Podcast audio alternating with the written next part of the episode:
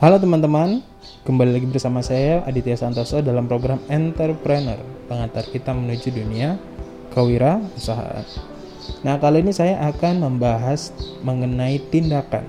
Jadi judulnya Ayo bertindak. Nah, Jadi salah satu ciri pengusaha itu adalah lebih berorientasi pada tindakan daripada mimpi. Nah, karena entrepreneur itu hampir 90% waktunya itu di lapangan. Dia bersama dengan karyawan, pemasok, pelanggan, dan lain sebagainya. Jadi dengan kata lain apa? Tindakan kita itu adalah hal yang bisa membesarkan atau mengecilkan perusahaan. Nah, tapi ada dua potensi masalah nih. Masalah yang pertama itu adalah ketika kita lebih berorientasi pada planning atau data ya. Jadi kita berusaha mendapatkan data yang valid. Jadi kan kalau misalnya kita nyusun perencanaan kita butuh data. Kalau datanya salah kan perencanaan kita salah. Tapi ada yang perfeksionis gitu ya. Dia terus mengumpulkan data, menyusun pemecahan masalah, evaluasi rencana. Nah, tapi dia kayak, oh kok rencananya jelek ya. Akhirnya ngumpulin data, menyusun rencana, lalu evaluasi lagi. Kok kurang ya? ngumpulin data lagi terus, muter terus. Nah ini biasanya uh, terjadi ya ya benar sih emang perencanaan itu harus perfect tapi kalau nggak dieksekusi apa gunanya gitu ya. Kadang-kadang ada yang mengatakan bahwa perencanaan yang biasa saja dengan eksekusi yang baik itu lebih baik daripada perencanaan yang baik dengan eksekusi yang buruk gitu ya. Ini perkataan di buku manajemen strategis. Nggak guna kalau kamu bikin perencanaan perfect tapi eksekusinya nggak ada gitu atau eksekusinya mepet akhirnya jelek. Nah ini Lalu potensi masalah yang kedua adalah terjebak dalam keputusan yang terlalu terfokus pada tindakan jangka pendek. Nah, kita itu berusaha memecahkan masalah teknik tersebut, tapi akhirnya apa?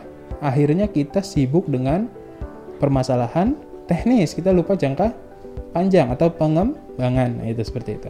Sehingga kita harus memerlukan pemecahan masalah yang memixing antara tindakan teknis, jadi teknis kita di lapangan itu benar, tapi konseptual kita juga nggak lepas gitu ya Nah, di situ. Jadi ketika kita bertindak, kita itu ada tindakan di lapangannya, tapi konseptualnya benar gitu ya. Nah, ini saya berusaha untuk memberikan pemecahan yang pemecahan yang mudah gitu ya. Uh, ini pemikiran saya, saya mixing dengan pemikiran Profesor Renat Kasali, bagus banget juga ya pemikiran uh, Profesor Renat Kasali. Cuman sayangnya terlalu filosofis, kurang teknis. Nah, ini saya bantu untuk mentekniskan. Nah, uh, bagaimana pemikiran saya? Nah, ini saya bahas sekarang ya. Oke teman-teman, kita masuk ke tahap pertama yaitu adalah kita harus menyadari tujuan filosofis perusahaan kita. Memikirkan filosofis yang tidak bisa disanggah sebuah kebenaran universal gitu ya. Walaupun dalam kondisi terburuk sekalipun gitu ya, perusahaan buruk, tapi kita tahu bahwa ini adalah kita memperjuangkan visi yang mulia. Jadinya perusahaan itu dalam keadaan terburuk pun karyawan itu mau bekerja. Karena nanti kita itu akan menyusun tujuan filosofis yang bukan hanya kita perjuangkan tapi karyawan kita ikut memperjuangkan. Jadi tujuan filosofis itu haruslah sesuatu yang tidak bisa dibantah lagi. Nah, contohnya seperti apa nih? Contohnya seperti membangun perusahaan yang berprinsip green energy. Ya, ini sebenarnya kan adalah tujuan yang mulia. Mau dibantah seperti apa? Orang kenyataannya uh, bumi lagi global warming gitu ya. Jadi ini adalah sebuah apa ya visi yang mulia itu ya. Karyawan tidak mungkin membantahnya. Nah jadi visi itu haruslah mulia gitu ya.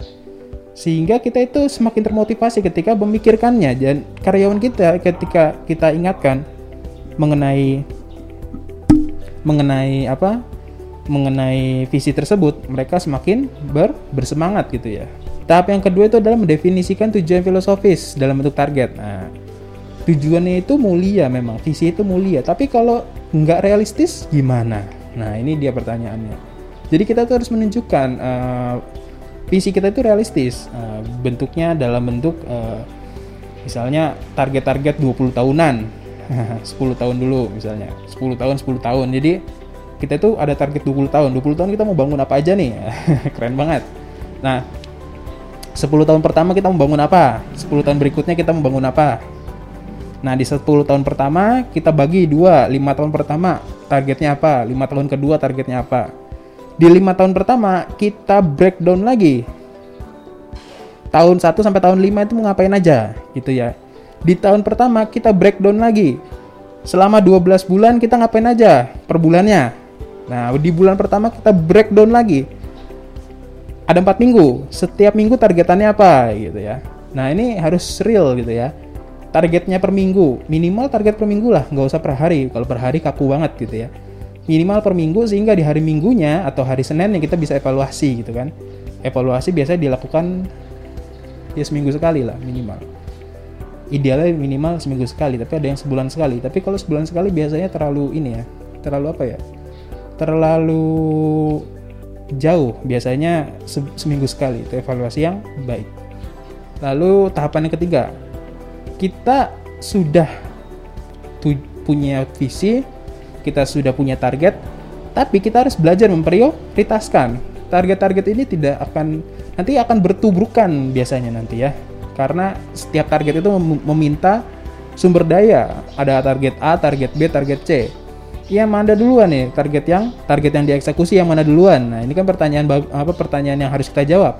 Maka kita masuk ke dalam uh, tahapan berikutnya itu adalah memprioritaskan target nah ini nah target-target ini harus diprioritaskan dengan metode memasukkan mereka dalam dalam empat tabel tabel yang pertama itu adalah yang deadline-nya mepet dan penting. Nah, yang mepet dan penting.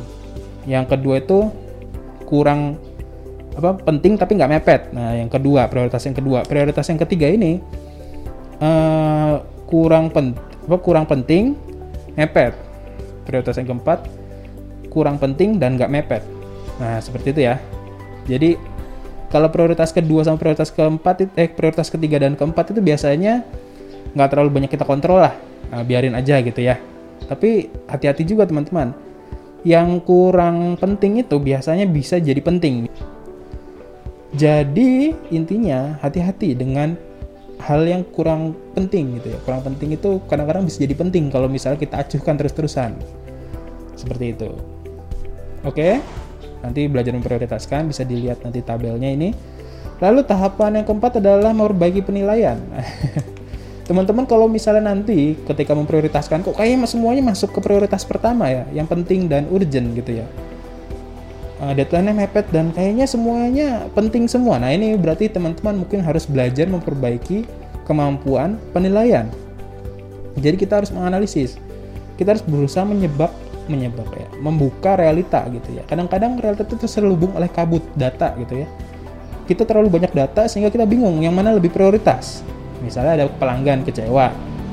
Uh, awal kali mungkin pelanggan itu kita anggap wah ini pelanggan ini kecewa mungkin karena produk kita kurang baik atau harganya terlalu mahal gitu ya. Padahal enggak. Bisa aja kecewanya itu bukan karena hal tersebut. Mungkin karena uh, pelayanan kita.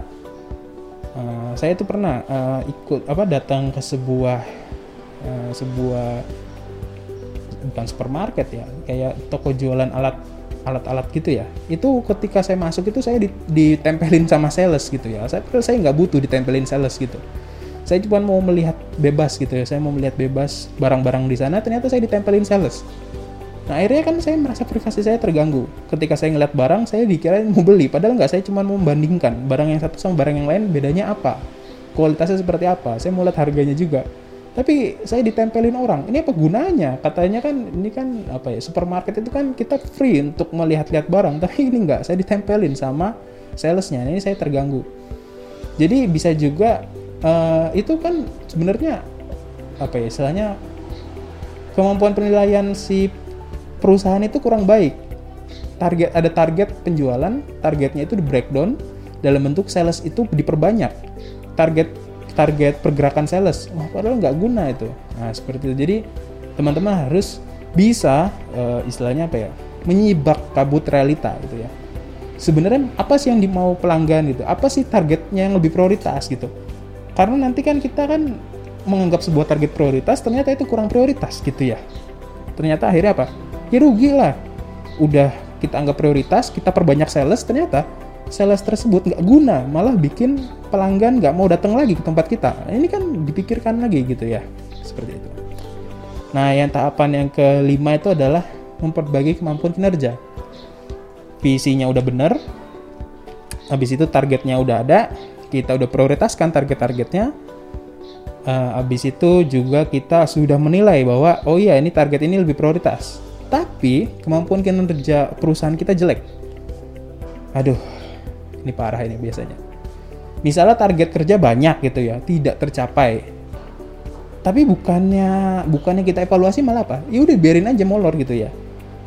Uh, ini permasalahan ini. Padahal kalau kinerja ini adalah hal yang paling utama juga gitu ya. Targetan itu tidak akan bisa tercapai tanpa kinerja yang baik. Tercapai sih tercapai tapi molor gitu. Ya, iya targetan yang lainnya harus tubrukan itu kan. Nah, akhirnya kita harus memperbaiki kemampuan kerja kita, efektif dan efisien, serta adaptif, cepat gitu ya, menggunakan teknologi kalau bisa yang terbaru. Jadi, kita itu harus uh, meningkatkan performa kita dengan kemampuan kerja yang baik. Nanti banyak, ada Kaizen, ada apa lagi? Uh, Ikigai, itu banyak tuh nanti ngomongin kinerja teman-teman bisa belajar sendiri di bukunya ada di YouTube banyak yang jelasin mungkin nanti di sini akan saya jelaskan kalau mungkin ada waktu ya ada Kaizen, Ikigai, TKM, MBO, wah itu kinerja itu banyak banget. Six Sigma, apa lagi? Banyak lah pokoknya. Nanti saya jelasin di waktu dan yang berbeda ya. Oke. Selanjutnya setelah kinerja itu kita benahi, ya udah. Kita itu kan udah jalan nih. Perusahaan kita udah jalan gitu, udah jalan. Tapi kan kita ingin mempercepat perusahaan kita. Ingat, kita itu bukan hanya berjalan di di tempat kita gitu ya.